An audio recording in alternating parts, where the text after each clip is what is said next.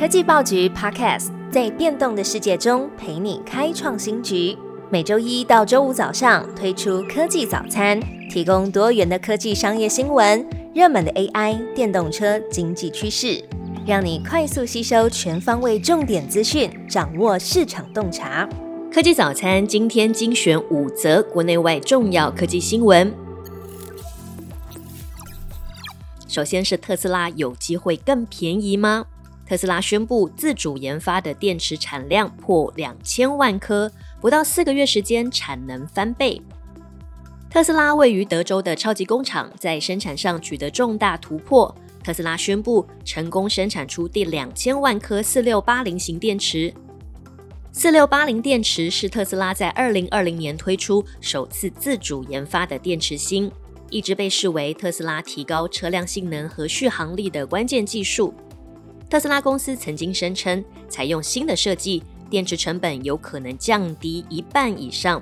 因此，特斯拉一直试图投入大量生产，但遇到瓶颈。不过，从今年六月以来，特斯拉在不到四个月的时间，将四六八零电池的生产量从一千万颗增加到两千万颗，展现出强大的生产能力与技术突破。目前，这些电池已经被应用在部分德州工厂生产的 Model Y 车型上。如果使用四六八零电池，一辆特斯拉需要的电池数量是九百个。根据估计，这两千万颗电池可以为大约两万多辆的 Model Y 车型提供动力。下一则新闻：进 Google 不用再打密码了，密码经要用生物辨识，登入的速度快上四成多。你是用什么方式登入 Google 账号呢？Google 在今年五月推出名为“密码金钥”的功能，让使用者透过生物辨识技术，例如指纹或脸部辨识，来取代传统的密码输入方法。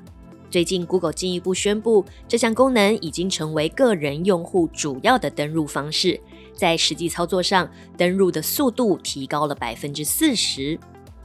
这项改变不仅提供更快速的登入体验，更重要的是，它大大提高了账户的安全性。传统密码方式容易受到网络攻击，而 Google 新方法则减少了这类风险。使用生物特征进行身份验证，代表只有真正的账户持有人才能登入，提高更高层次的保护。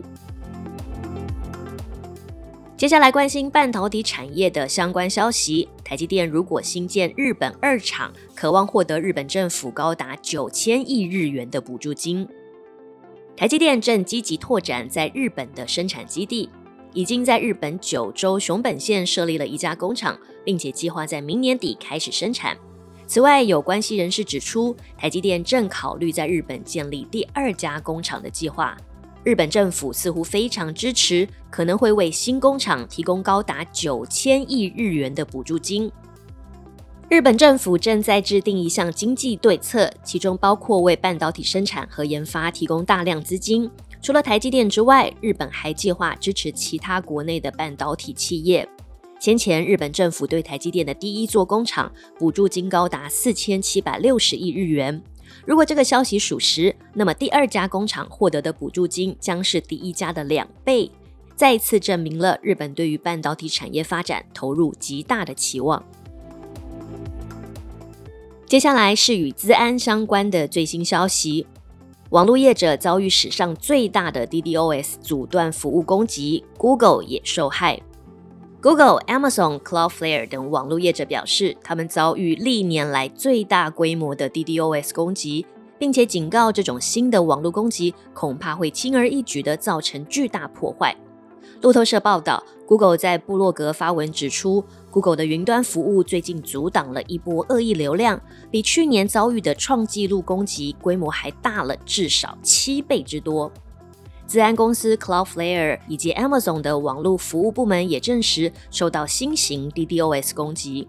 这三家公司都表示，攻击从八月下旬开始。利用 HTTP 协定第二版的一个弱点，使得伺服器特别容易受到恶意请求攻击。